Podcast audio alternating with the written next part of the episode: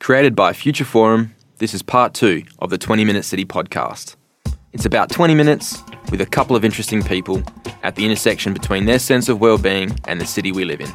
In this second instalment, we come face to face with a polar bear alongside resilience coach Søren Christensen and dig deeper into the Adelaide of Angelique Edmonds a Senior Lecturer of Architecture at the University of South Australia and author of Connecting People, Place and Design.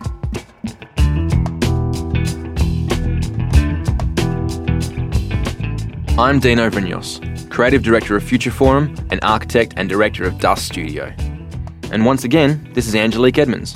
We're going to talk a bit more in depth about you a little further on during this episode of the podcast and your book, but first I just want to check in and see how you are. How's the world treating you at the moment? Well, I think, like most of us, um, I'm getting a bit fatigued at this point. I think we all rallied in the beginning of all the changes, but I think, like most people, there's uh, there's a sense that this has turned into a bit of a marathon, and wondering how much longer the uncertainty goes for before we find a, a new stable. And I think that's the word, the uncertainty component of this, where we've had these sorts of global events in the past. They are largely a moment and then there's a plan to come out of it. Whereas in this instance, there's no seeming end right now, and that's putting a lot of pressure on a lot of people because it's just unfamiliar territory. So I think resilience will be something that we delve into a bit through this episode. And so on that note, our 20 minutes starts now.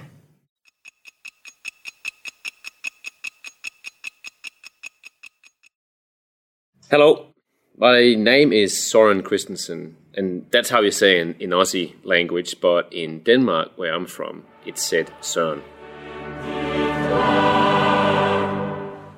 I'm a resilience coach and a health system designer, and I live here in Adelaide in South Australia.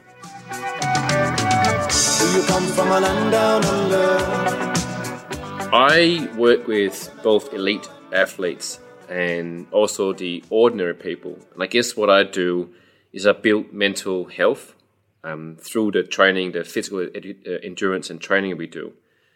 Something that I absolutely believe in is the is the mind and the body is, is one piece, it's one part of a total health picture of all of us.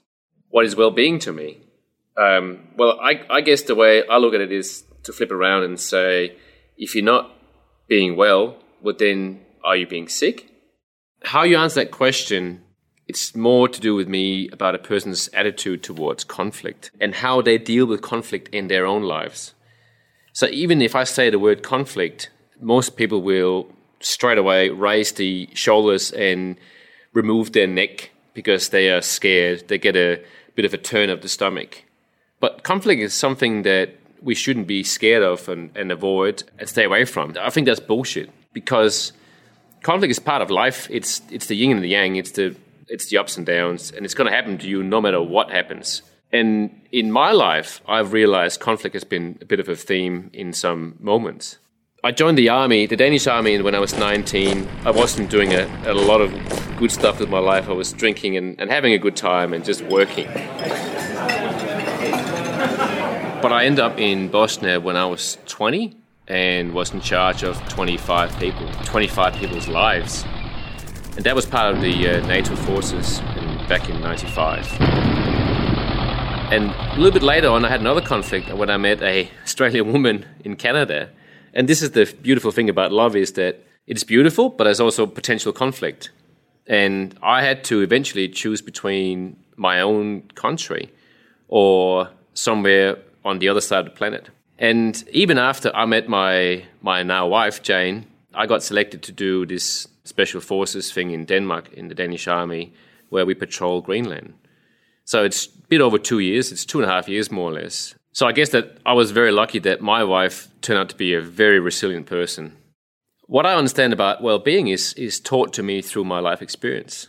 Whether it's me dealing with a drunken Croat who had a double-barrel shotgun pushed into my chest because I was standing between him and another person that he wanted to murder, and I'm trying to calm them down or whether it's me open the window on a hut in Greenland and one meter away there's a polar bear.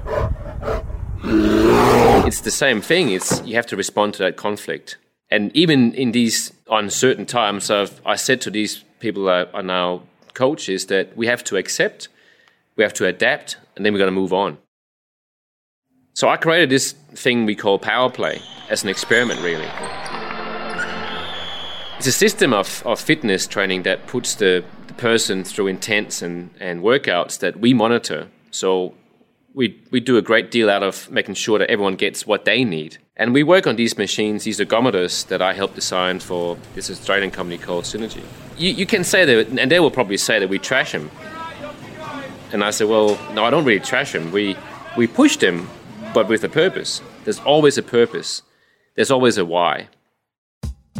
So with the Power Play group, this high intensity and, and the periodic training we use has given this group of people a new regard for themselves. They, they see themselves differently because time after time after time in our workouts, they've done more than what they thought they could do. And they've, they've said, oh, I can't do that. Or we keep on saying, no, yes, you can. And they end up doing it, which is the fantastic thing. And we teach them not to show any grimace. We teach them not to, to show any emotion because we don't want to hear about it. We don't care. Of course we do, but the whole point is that making faces or whinging, it doesn't change anything. So the face that really makes me smile is that feeling straight after they've done something. They feel elated, they feel elevated, they feel satisfaction, smiling, a radiant face after something, a bit of a, th- a thrashing, I guess you can say. And that for me is, is the face of someone who's overcome adversity. They've experienced that inner battle with themselves, a conflict of wanting to, I want to quit, I want to stop, this hurts, why am I doing this, this is stupid. But then there's the other side. Say, no, no, I, I, can do more. I can do better. And that's that thing when, when people then say, well, I did it. We also have a lot of attention on the mental health in society right now, which is great. I, I think we need to talk about it. But this well being, it's for me a little bit too much talk and not enough doing. I believe in movement. Moving makes you feel better, doing something makes you be well. So, well being for me is not about a Zen state or a meditation. For me, it's about doing well, it's about doing. That's it, you know, just do.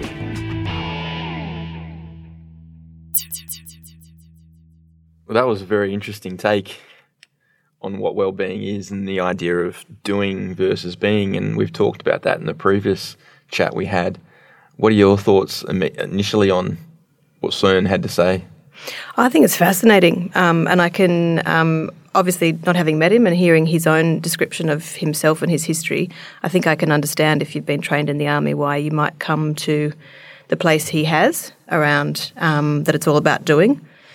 But I personally think that that's that's terrific, and he's absolutely right. If we all got too busy gazing at our navels, we wouldn't be very effective at moving through change. But I definitely think, from my perspective, there's a balance because I think pushing your limits and the adrenaline of going outside your comfort zone and proving to yourself you can do something is fantastic.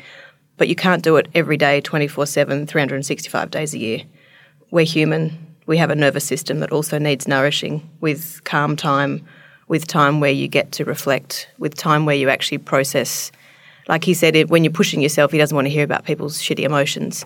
Good point if you're only interested in the physical um, triumph but quite often in those moments when uh, you've pushed yourself in adrenaline, or even right now where people are really pushing themselves to the limit, a whole lot of unresolved trauma can come up. And actually, the process of being able to give yourself some time to process it and let it go is a critical part of moving through to a, a better place.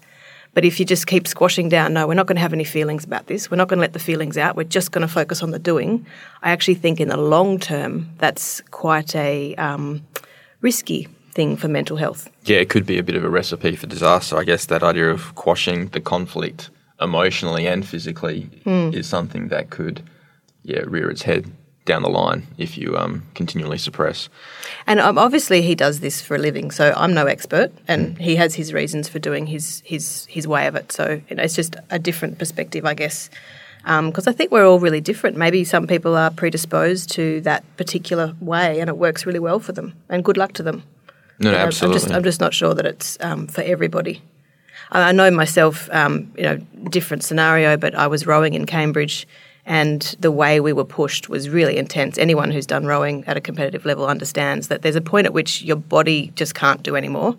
So it becomes actually a competition about your mental fitness, not your physical fitness. And I guess all elite athletes probably, you know, go through this. I'm for those who are elite athletes, I'm probably mincing the proper description of this, but I'm very well aware that you know there's a point at which in your physical prowess, it's actually about your mental fitness, and in order to manage that, you do have to push away. Your mental voice that pushes you further has to be the strongest, no doubt. But I think that works under competitive circumstances. If you were to operate that way throughout your life, I think there could be some not so flash ramifications. Yeah, there needs to be some relief to that. I think um, part of the trick with managing mental health and well-being is about trying to find that equilibrium, equilibrium and balance. If if you occupy the extremes, that's the recipe for disaster. So for that that idea of pushing and performing at a heightened state, it is not sustainable unless you are the one in a billion person who can do mm. that sort of thing. And so finding a way to take the top off and the bottom off and find a creamier middle is actually going to give you a more healthy, fulfilling life, I think. Yeah. And that's the trick. I, th- I think I, I think I'm with you. The only thing I'd say is that I don't think like kind of blanding out and living at the bland is what you mean. That that we can have tops and bottoms, but we don't live at the top all the time or at the bottom all the time. We kind of we allow ourselves to move between them. Is that are we on the same page about Yeah, that? absolutely. And I suppose, I guess, the idea being that if you can, if you can manage the, the differences between the heights and the lows, hmm. but incrementally build up what your baseline is and your capacity, I think that's what's interesting. And I think what's happening now with this 2020 that we're experiencing, everything is in conflict to a certain extent, and so it's putting a lot of pressure on how we are going about our days and how we're feeling about the future. And I think that's a big part of the challenges that we're going to face for the foreseeable future because what's unique about this is that there isn't a defined sort of end game or there isn't a clear pathway out of this. Yeah, I'd absolutely agree. I think um, a big part is like how much you have in reserve. Um, and I think a lot of people have used up their reserve during this, you know, the last five, six months. And that's probably where the fatigue's coming from, is that uh, we do have the capacity to deal with constant change, but to deal with it endlessly is difficult. Um, hence, people now thinking, okay, how much more of this uncertainty are we going to be managing? But that's what, um, you know, a, a big shift in eras, a big paradigm shift. shift's all about something really positive could be coming. We just don't know when yet. And in the uncertainty of how much longer it is till it arrives, it creates more concern for people, I suppose. So, Angelique, you came to Adelaide some time ago, now 10 years or so ago. Yeah, close 12, yep. Um, I'm really interested to understand where the idea for this book that you recently authored came from connecting people, place, and design.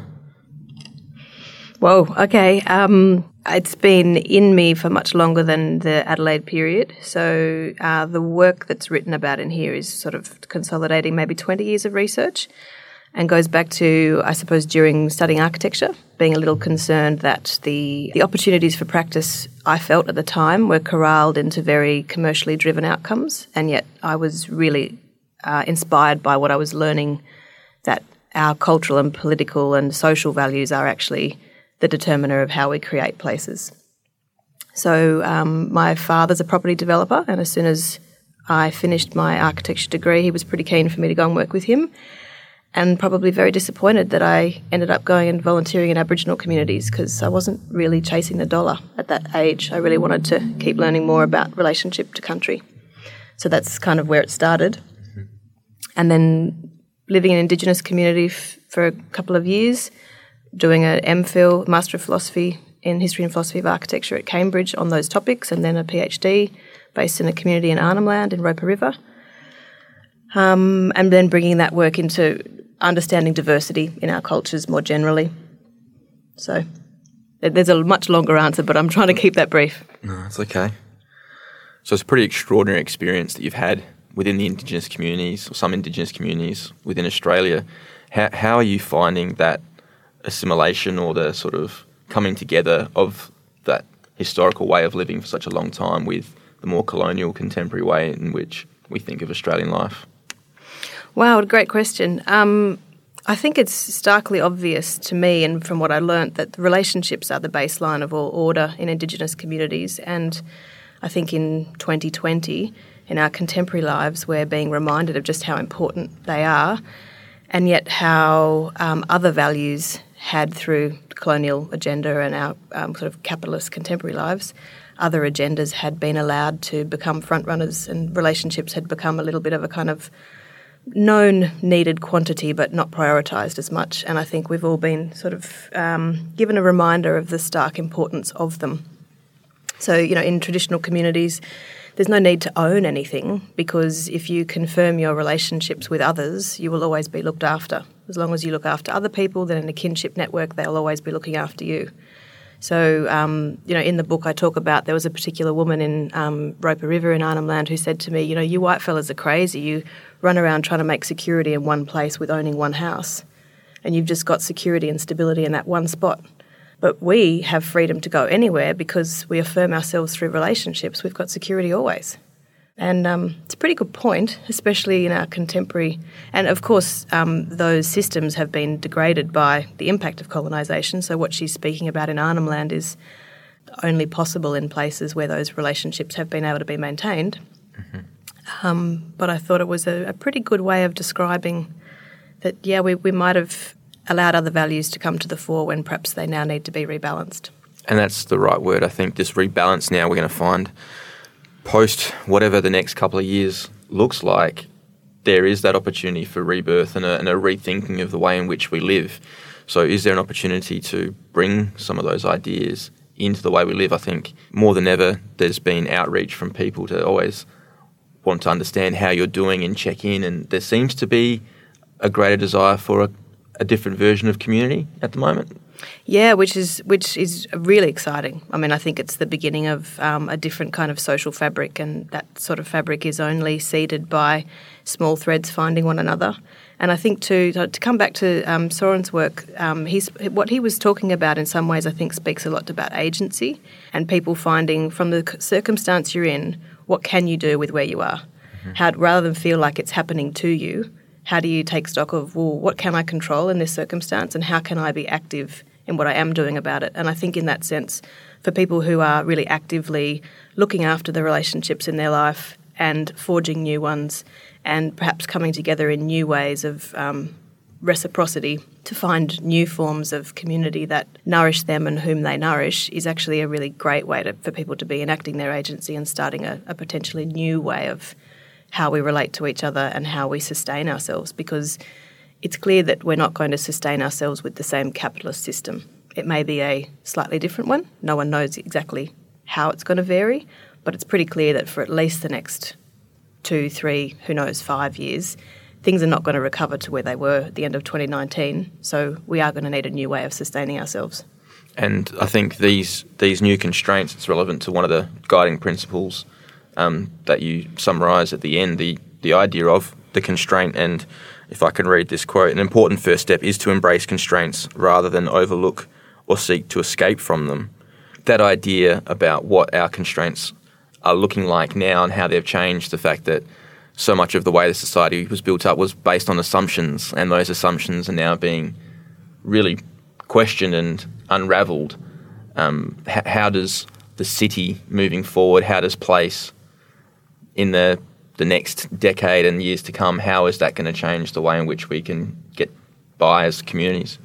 It's a fabulous question, and I think it's on lots of people's minds. Just trying to work out, um, yeah, what, what are the threads that we take as the givens wherever we are, the particularities that are the opportunity, and work with them the best we can. I think this whole, um, for want of a better term, system for living that globalization has created is often completely not in response to the geographic, climatic, and cultural specificities of a place because we've had world trade that brings you know other products and other ways of living to a place regardless of where it actually is in the world. And this opportunity we have now i think is to actually really embrace more which is more aligned with an indigenous perspective what are the great strengths and things you have where you are, and how do you make the most of them? Which is not to say you're not still trading ideas with other people and trading where you can, but that you're not reliant on that trade and, and then without it feeling bereft. So I think, again, that's another part of the agency of well, what does your spot have? What does it have that's fantastic? And how do you make the most of that and enrich other people who are in that place making the most of it? which I guess is kind of an endorsement for the 20 minute city and all the good things Adelaide has because there's there's a lot of fantastic things in Adelaide that we have that Sydney and Melbourne and other bigger cities in Australia don't have. Mm-hmm. And right now we are enjoying a much more gentle process through this than both those cities and for that I'm very grateful. Absolutely. I think we all are. Uh, I think just to close that out because it is I guess where some of this idea of what makes Adelaide and South Australia potentially unique and the idea of our own purpose and identity I think that's a very interesting thing to, to close on the fact that we can take the nuance of a place and play to our strengths and really own those things, and that becomes a key indicator as to who we are and what we want to be. So I think that's a nice way to finish. Great. Thanks to our guests for taking us through their city. You can learn more about Søren by searching for Powerplay on social media. And Connecting People, Place and Design by Angelique Edmonds is now available to purchase from most online booksellers. 20 Minute City is a podcast series created by Future Forum in collaboration with Dust Studio and City Mag. If 20 minutes isn't enough, head to future-forum.com.au for more from Søren, Angelique, and the people who make Adelaide better. And just like that, our time is up.